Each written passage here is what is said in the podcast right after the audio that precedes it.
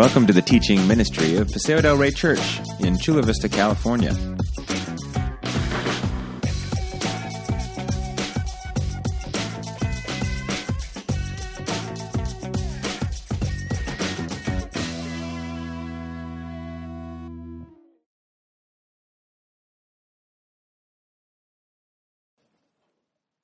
Well, I'm uh, so blessed to be among you again. Um, been here maybe three, four times, three times, but it's been wonderful share fellowship with you again. Um, as I was saying to the the first congregation, um, it's like this is a home from home for me. Um, Gary and April make me feel like one of the family. It's fantastic, and sometimes they come over to ours as well. And uh, we've developed a wonderful relationship over the years. So, right back at you, as you say. I, I love you both uh, very much, and I know Julie does too, my wife. Anyway, that's fantastic. So, I'm a Brit, so I get a bit mixed up about your terms. You may not always understand me. That's what seemed to happen in the first one, but uh, let's see how we go. Um, we're living in the kingdom of God, and uh, we want to know what the kingdom is like, and we want to be reminded of what that kingdom is like. Is like. And before in Matthew, especially chapter four, we saw that Jesus is preaching the good news of the kingdom and he's backing it up with great power, showing the people exactly what that kingdom is like and what it will be like. And he continues to do this in Matthew 9, which is our passage that we're going to be looking at. And so I want to ask the question what is this kingdom like? And the first thing about it is this it is a kingdom where sin is forgiven. Amen. Jesus proves in our passage that he has the power to forgive sin, but he says a very strange thing to a paralyzed man lying on a mat. Um, in 9 verse 2, he says, Take heart, son, if you want to follow this, Matthew 9 verse 2. Take heart, son, your sins are forgiven. Now, I reckon that guy paralyzed on the mat, there's a well known healer coming to him, and he thinks, I don't really want to hear that. That's not really why I think you're here. I, I want you to heal me. I'm lying on a mat. Um, and you can heal me, so why are you saying that? But then in 9, verse 5, Jesus says, Which is easier to say? Your sins are forgiven? Or to say, Get up and walk? Well, he's saying that it's easier to say, actually, that your sins are forgiven. Because those looking on, they can't see that. That cannot be demonstrated at that time. But to command a paralyzed man to get up and walk, that's something that can be demonstrated. That's something only the power of God can do, and they can all witness it. So Jesus goes on to say in 9 verse 6 But so that you may know that the Son of Man has authority on earth to forgive sins, he said to the paralytic, Get up, take your mat, go home. And the man got up and went home. First thing for me to ask this morning is this Are you in this kingdom where Christ is king? If you are, you need to know afresh that your sins are forgiven. If you're not, your sins remain, along with the guilt of them and the coming punishment for them, but that can be changed. But you who are in the kingdom, the importance is not that this transaction of forgiveness was some time ago and you never really get to think about it anymore. You need to live in the certain knowledge day by day that your sins are forgiven. And do you know that? And do you live like that? Because sometimes I think uh, we all get caught up, even though we may be saved, and we kind of still think we're sort of half paralyzed spiritually, like that guy on the mat. We're hanging on to the ball and chain of the past. We're still facing each day, sometimes like someone who's condemned to die, and we're not. It's a lie. Um, we have people in our church, and they come to me, and they're just always cast down and burdened by their sin. Well, what about the Savior? Hasn't He lifted it? If you have asked Christ to take away your sins on the cross and are seeking now to follow Him, you're forgiven. Fact. Amen. And when you first came to the Lord, you knew that, kind of in all its glory. You accepted it. But do you still accept that same forgiveness now, or have you lost sight of it? Because we can. You see, here's the irony Christ knows you're forgiven, Even the devil knows it. But somehow you and I don't always accept it. And we sometimes kid ourselves that that's how God wants us to be, this kind of humility thing. But actually, that's unbelief, and it is not a full acceptance of all that God has given us in forgiveness. Because the truth is that Christ has forgiven your past, forgiven you in the present, and will forgive you in the future. So, why would we live as if He hasn't? It seems to be an insult to that beautiful free gift that Jesus has given you and I. Imagine you get someone, Christmas is coming up, isn't it? And the one you love and or like a lot or whatever. And and you go and you find a really great gift and you think, this is for them. This is what they need. And this is what they'll love. And it's very costly and it's kind of tailor made and, and uh, it, it takes a lot of time to plan. And it cost you all that you could afford and maybe more, and you were happy to give it. And you gave it to them, to them on Christmas Day, and they kind of were reluctant to accept it.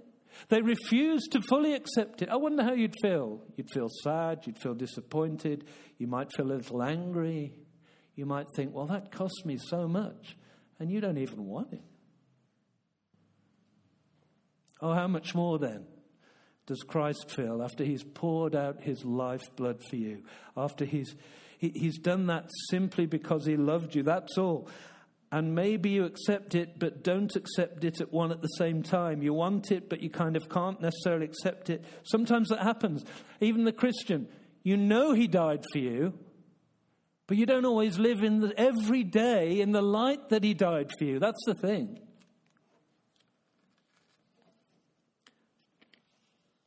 I think when everything when you fizzle everything down, it, it comes to an issue of focus. What you focus on, what you think about, then dictates how you feel. We have a couple of prayers that we would regularly use, I guess, in the UK. You probably do. First one's this Lord, I'm sorry that I'm not what I should be. Well, that's true, isn't it? But if you walk away having prayed that and that's all you do and that's all you say, is that motivating? Is that putting a spring in your step?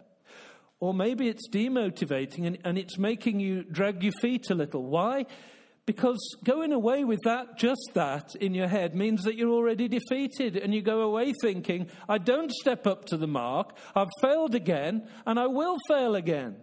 And that's the kind of focus that you start to walk in. But we have another bit to that prayer, which is the equally important bit at the end Lord, thank you that I'm not what I once was. That's the thing. Now, that gives an altogether different perspective. It's motivating, it wants you to get up and go, and it causes you to think of how Christ has transformed you. I'm not what I once was. Hallelujah. You don't think like you used to. You now desire to be more like Christ. You now want to live for Him because of all He's done so far and what He's going to do. It's, it, it's a motivator. If you're different from before, you'll continue to be different now. You'll think, and in the future, and you'll think Christ is at work in me, so He's going to be at work in me today. So in His strength, I'm going to smash it today. I'm not what I once was. That's what I try and go away with all the time. That's my focus. Is it yours this evening? Um, this evening. Is it yours this morning? And the great thing is, sometimes I think it's a win win because God covers all, all areas. Because if I do fail, as I do, there's this rock solid backup. He's called Christ. He's right there He's not to condemn, but he's to brush the dust off you, help you get back on your feet, and empower you to go again. I just got this thing where, remember, it, some of you that have kids, and uh, it, say the dad, it could be the mum, we're talking about the dad. And there's your little toddler, and he, first of all, he, he or she stands up and holds onto the settee. Uh, do you call it settee? Sofa? Sofa? Yeah. And then, and then it, eventually they take a step. They, they get their hands off the settee and they start moving towards you, and then they, then they, then they fall. Are they going to look up and see a dad who's mad with that child? No. They expect him to fall because he's trying to walk. And when that little kid, he looks up into the father's face, the father isn't frowning, he's smiling, he's saying, Well done, you took a step, now let me help you up, you'll take another one. Then he goes two steps, bang, eventually he walks, eventually he runs. That is how Christ sees you when you fall down. He's not there to, to, condemn, He wants to help you back on your feet and empower you to go again. But what's so important here about forgiveness is sin is that you and I must remember that God refuses to remember that fall, that mistake, that sin. Why can't you and I? You see, the irony of it all is that the devil knows you're forgiven. But he doesn't want you to know, and he'll perpetually make you think you're not. How many times he said, Sorry, sorry, sorry, Lord, about something you did actually confess first that day, never did it again, and you're still saying, Sorry, sorry, sorry, Lord. And God's saying, What are you talking about? I don't know what you're talking about. It's gone. Don't listen to the devil, listen to the Lord. The other great thing about sin we read in the Bible is that it's disappeared, it's gone, it's vanished. Now, we have a, a kind of powder detergent thing that you put in the wash, the laundry wash, called Vanish. Guess what that does? It makes all the spots and stains and all the stuff that would never normally come out. You put it in the wash and it vanishes. Of course it doesn't, but they tell you it does and you buy it. And you still buy it again because you still believe, even though it failed the first time, you're to have, it's going to work this time. You might have the equivalent, but let me say this in terms of our wash of our souls, God has added divine vanish into the wash to make all spots and stains disappear as soon as it's applied. Isaiah says this, 1 verse 18 Come now, let us reason together, says the Lord. Though your sins are like scarlet, they shall be as white as snow. So, though they are red, they shall be like wool. When Jesus washes your sins away, they've vanished. There's no trace. They don't exist anymore. Well, you may say, but, but I'm haunted still by some of the things I've done in my life, some of the things I still sometimes do. But God isn't, and He doesn't remember them, so why should you? Besides, let's look at what you're being haunted by. You're being haunted by something that actually doesn't exist. As I say, it's vanished, it's gone. It's not there anymore. So there's nothing to be haunted by. When you got saved, not only did Christ take away your sin, he gave you his hard earned perfect life, hard earned by him and freely given to you. And he wrapped you up in it and that's called his righteousness. No matter how you feel, that is a fact. You're a believer. That's what you're wrapped up in.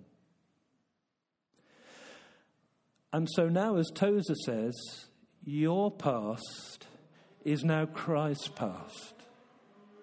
Your past is wiped and replaced by Christ's past. Now, is there anything really to be ashamed of in Christ's past? Of course not. It's sinless. It's pure as the driven snow. It shines like the sun in all its brilliance, and it's yours for free. You get to wear it. Now you're not only forgiven, but you can boldly stand upright as Christ does and look directly into the face of God Himself. Job says, doesn't he? I and I alone will see Him face to face. Why, though? You'd normally be toast, you'd normally be burnt up. But now, when God looks at you, he sees you wrapped up in the perfect life of Christ like a warm winter coat. I don't know whether you know in San Diego what a warm winter coat is. I really do. My wife texted me the other day to say it was minus three. I like warm winter coats. When I put them on, I feel the peace, the warmth, the glow, the comfort, the security of being wrapped up and protected against the elements. And when you're wrapped in Christ's life, it is that life that is acceptable to the Holy God. It is that life which is bulletproof, wrath proof, judgment proof, condemnation proof. Your sin is wiped. You're not condemned. You're forgiven. You're not going to hell. You're going to heaven. Grasp it, live it, and then let that be it. Settle it. The other thing is, I think some of us forget the focus. You know, I was saying uh, earlier, brought up in a, I guess, a strict Reformed conservative evangelical church. And we always seem to be called, because Israel was a worm, so were we. So we were all worms. And we never seemed to get past the fact that we were worms. And there was, it's important to speak of sin and to get rid of sin and to repent of sin. But the focus needs to be on the Savior and not the sin.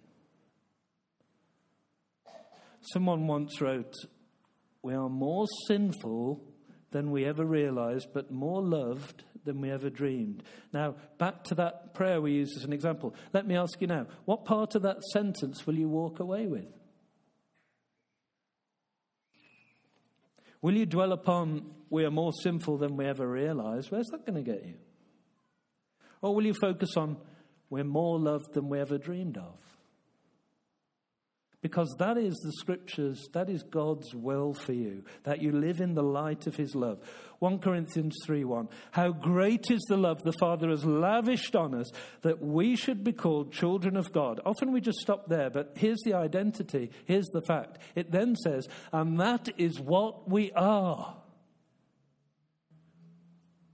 Romans 14, the kingdom of God, righteousness, peace, joy in the Holy Spirit. And Jesus himself says, if the Son sets you free, you will be free indeed. Our song said, I'm dancing on the chains.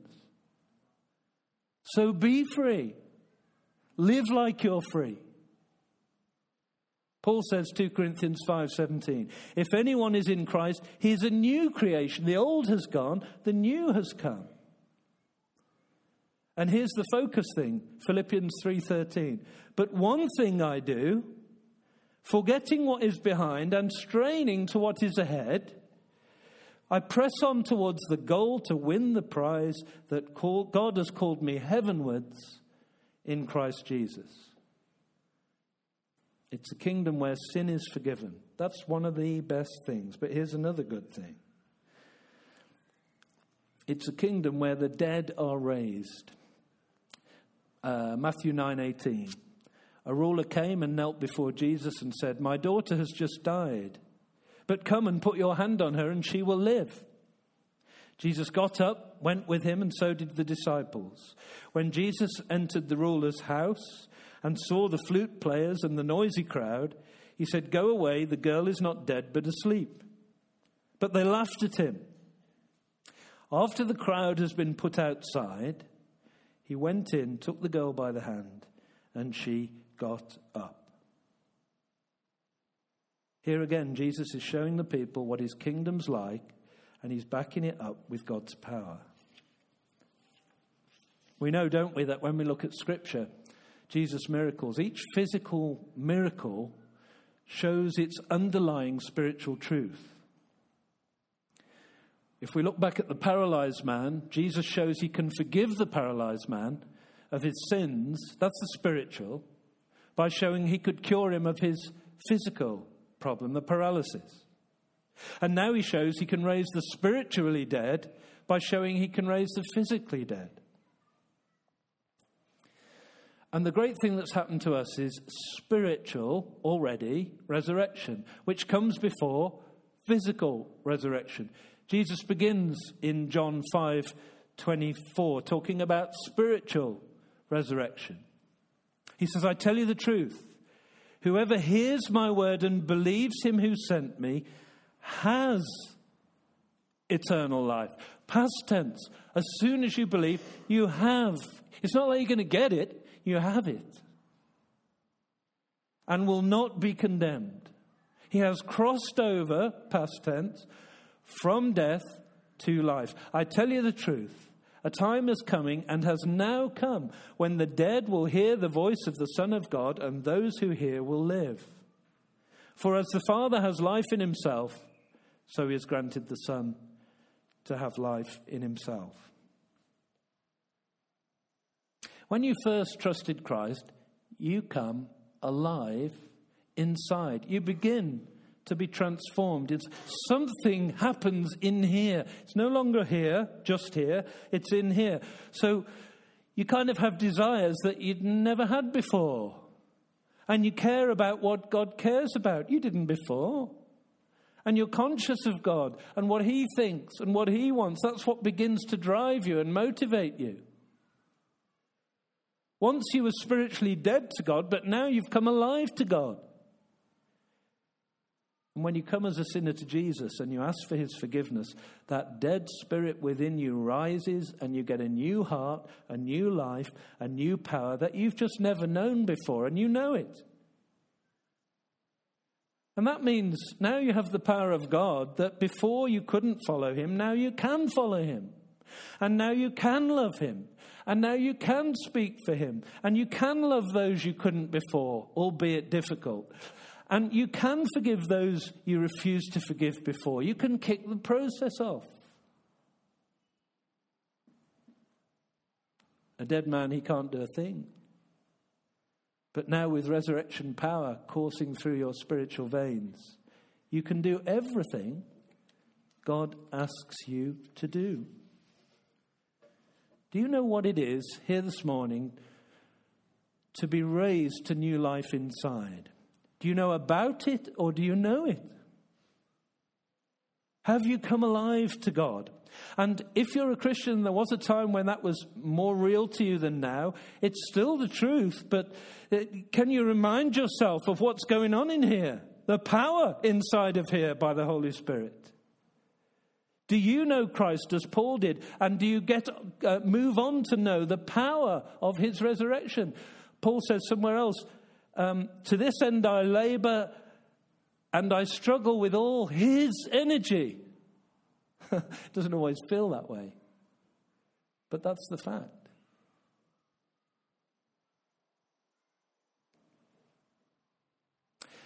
It's God's power that changes you, and God's power that struck a fatal blow to your old nature when you believed and implants that new nature to be like God, and that's why you're different now. Now, that means, Christian, that when God says you can, maybe you've been thinking to yourself, I just can't do that. I just can't face that. But God's saying you can. And you're still kind of, well, it's true, isn't it?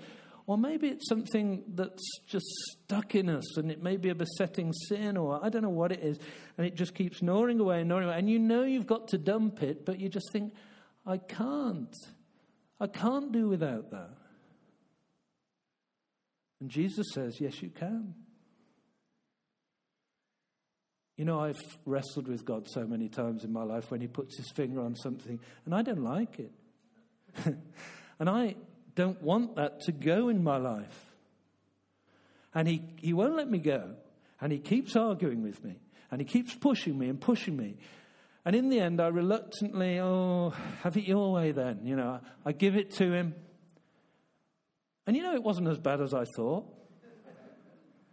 And I look back and I think, why was I making all that fuss about that? Because now I'm back in connection, full connection with Jesus, and it was that that was my ball and chain.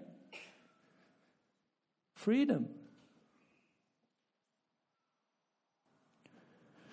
The father of the, the demon possessed boy comes along to Jesus, doesn't it? And he says, If you can do anything, Take pity on us and help us. And Jesus says, If you can, you've got to be kidding. Don't come to me and say if.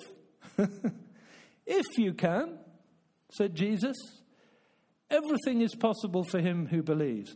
Let's stop there for a second. That doesn't mean if you believe hard enough, you'll have a top of the range Mercedes.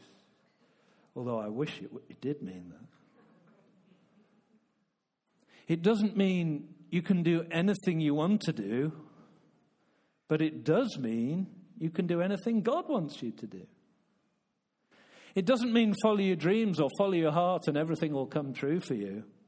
It means follow God's dreams and God's heart and they'll come true for you. When God asks you to follow him, don't say can't, because you can. When Jesus raised Lazarus, he was a four day old rotting corpse in the tomb.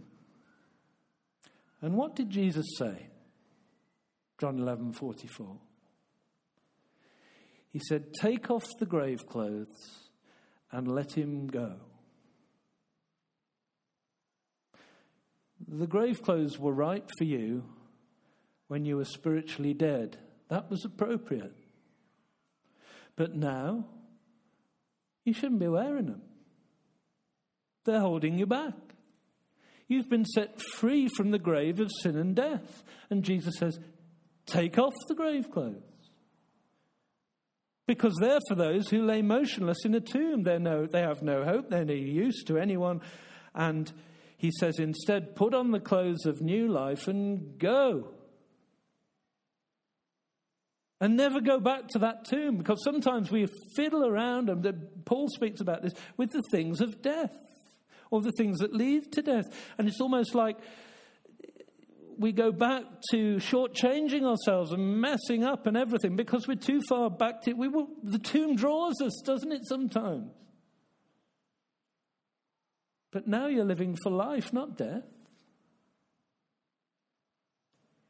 And more than that, now you know you have spiritual life, you know that something far better and far more wonderful is just around the corner, too. And that's physical resurrection. Jesus continues in John 5 and moves up a gear to, of course, we've had a spiritual resurrection. Now he speaks of physical. Oh, now he speaks of physical resurrection. Do not be amazed at this for a time is coming when all who are in their graves will hear his voice and come out. Those who have done good will rise to live, those who have done evil will rise to be condemned. In other words, a day is coming soon, and very soon, really, I think, the way things are, when all over the world at the same time, everyone who ever lived will burst out of their graves. What an incredible thing. It'll be like Jason and the Argonauts, like times 10. Have you ever seen that? It's a very old film. You have, some of you have seen it, and it's kind of a, a mini resurrection. But that's not to be compared with this. People will burst out of their graves in Chula Vista, in Escondido, in El Cajon, uh, in London, in Paris, in Sydney, in Zambia, in Australia, all over the world, all at the same time. I mean, how awesome would that be? You could never make a movie as good as that. Although Mel Gibson's trying, it's coming out next year, I think. Those who trusted Christ while they were alive and now dead, the spiritually raised, will be clothed in those new resurrection bodies, just like Jesus' body, a sin free, sick free, sorrow free, never to die again body. Now that's what's worth living for especially when we get older. I used to be relatively good looking, now look. but one day, I'll just be incredibly attractive. and so will you. This is what we have to live for. You know, the UK is so bad. I don't want to go on too much, but the UK is so bad at the moment. It's not non Christian, it's anti Christian. And the people who are being squeezed now socially is us, the Bible, not the religious, the Bible believing Christians. And it's all over the place. You can see it, it's coming, and it's already here. And it just makes me think, I'm so glad I'm the Lord's. I don't, I'm not going to worry and look horizontally anymore about this whole world and how it's going to be wrapped up. Jesus tells me that, and he says, Lift up your heads, your redemption is near. Do not be alarmed because that's what's coming redemption, new bodies, face to face with Jesus. And when you focus on that, you can get through anything. Are you ready? A kingdom where sin is forgiven, kingdom where the dead are raised, and these are short things now. A kingdom where the blind see. Nine verse, um, back to Matthew 9, verse 27. As Jesus went on from there, two blind men followed him, calling out, Have mercy on us, son of David. When he had gone indoors, the blind men came to him and he asked them, Do you believe I'm able to do this? Yes, Lord, they replied. Then he touched their eyes and said, According to your faith will it be done to you. And their sight was restored. Same principle, different thing. This time, the blind see. We've been singing about that. Before you came to Jesus, you could not see the kingdom and you could not see the king. And you wondered what all the fuss was about and what it was that other people could see that you couldn't see. You couldn't see all he'd done. You didn't consider him to be beautiful and powerful and magnetic and all loving and all God. In fact, you didn't consider him at all. The Bible was gobbledygook, jumbled up nonsense, like a foreign language, or it was just boring and dull. Uh, and then Christ touched your eyes and restored your sight. And for the first time by faith, you could see his wonderful face. And by faith, you knew he'd come for you.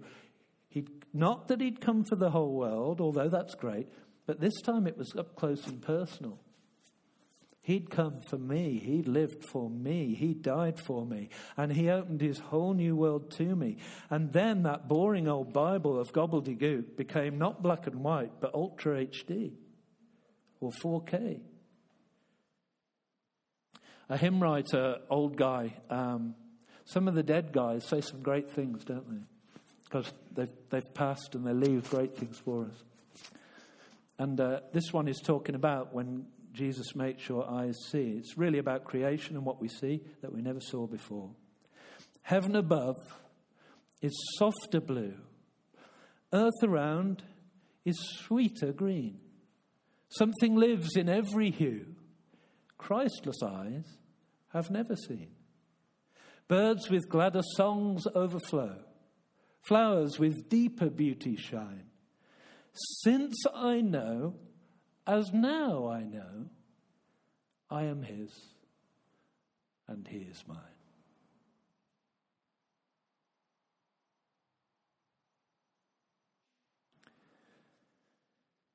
And then we have a kingdom not only where the blind see, but a kingdom where evil is defeated. Back to our passage, Matthew 9:32. While we were going out, while they were going out, a man who was demon possessed and could not talk was brought to Jesus. And when the demon was driven out, the man who had been mute spoke. The crowd was amazed and said, Nothing like this has ever been seen in Israel. Now we know on the cross that the devil has been humiliated, disarmed, and defeated. Colossians 2:15 and having disarmed the powers and authorities he made a public spectacle of them triumphing over them by the cross so next time that devil, devil starts going in your ear and doing your head in and nagging in your ear and snapping at your heels like a little yap yap dog and tugging at your emotion, tugging at your emotion, so being pulled this way and that way and all the ways you don't want to be pulled, he's received a fatal head wound. Isn't it wonderful? The fall, the fall isn't wonderful. At the fall, the incarnate Jesus, God, walking through the garden in the cool of the day, and he finds Adam and Eve and he questions them. But before he pronounces judgment, he gives the gospel in advance. Genesis 3:15 He Jesus will crush your Satan's head. You will be attacked, but you are spiritually protected from the devil since the cross. On the cross, he has been disarmed.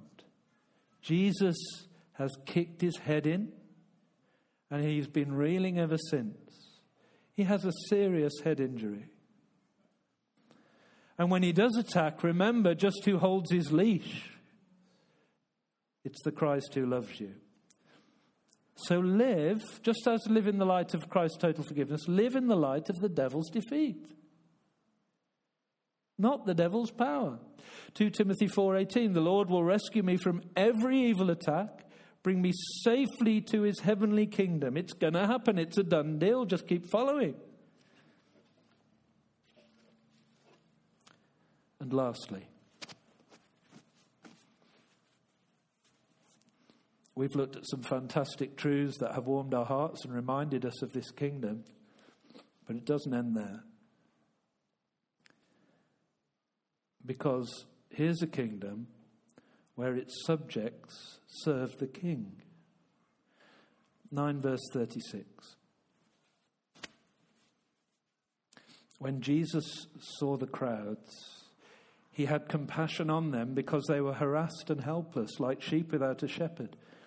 Then he said to his disciples, The harvest is plentiful, plentiful, but the workers are few.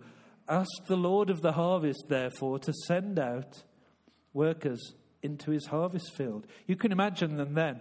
Right, we need workers. We, right, we need workers. The Lord's told us to send out the workers. Let's pray that there'll be somebody that, uh, that, that, that, that can join the Lord of the harvest, as long as it's not me.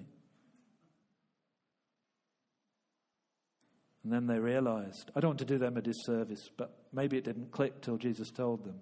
So they're praying for workers. And then Jesus says, right in the next verse, 10 verse 1, he called his 12 disciples to him and gave them authority to drive out evil spirits, to heal every disease and sickness. As you go, preach this message. The kingdom of heaven is here, is near. Heal the sick, raise the dead, cleanse those who have leprosy, drive out demons. Freely you've received, freely give the penny drops, that clicks, they are the answer to their own prayer. They are the ones he wants to serve him. How often do we pray about things, pray about help, pray, pray to the Lord to send us other workers, but kind of hope that somebody else will do it? somebody else maybe is already doing it, they want to step down, but Lord, please help someone to help them to find somebody, but don't let it be me. There is a place for you in the kingdom. There is a place for you to serve the King, whoever you are, wherever you are. And Jesus says this Freely you have received all these things I've given you, all at my expense, not at yours, and I've given them to you. Now you expend yourselves with my power and freely give all of this to others. Jesus says, I've shown you what to do to the disciples. Now you go and do it. Freely you have received, freely give. Amen. Let's pray. Father, we thank you so much for your word. We thank you for the great kingdom that we belong to. We thank you for the glorious King. It's all about Jesus. And we thank you, Lord, that in the power of your Holy Spirit, we can go and do these things. And when we fail, the blood of Jesus is there to cleanse us and to wash us. Fill us, Lord, we pray, with your Holy Spirit, that you would give us power to serve you better and serve you more. And may it be all about you and less about me. In Jesus' name, amen.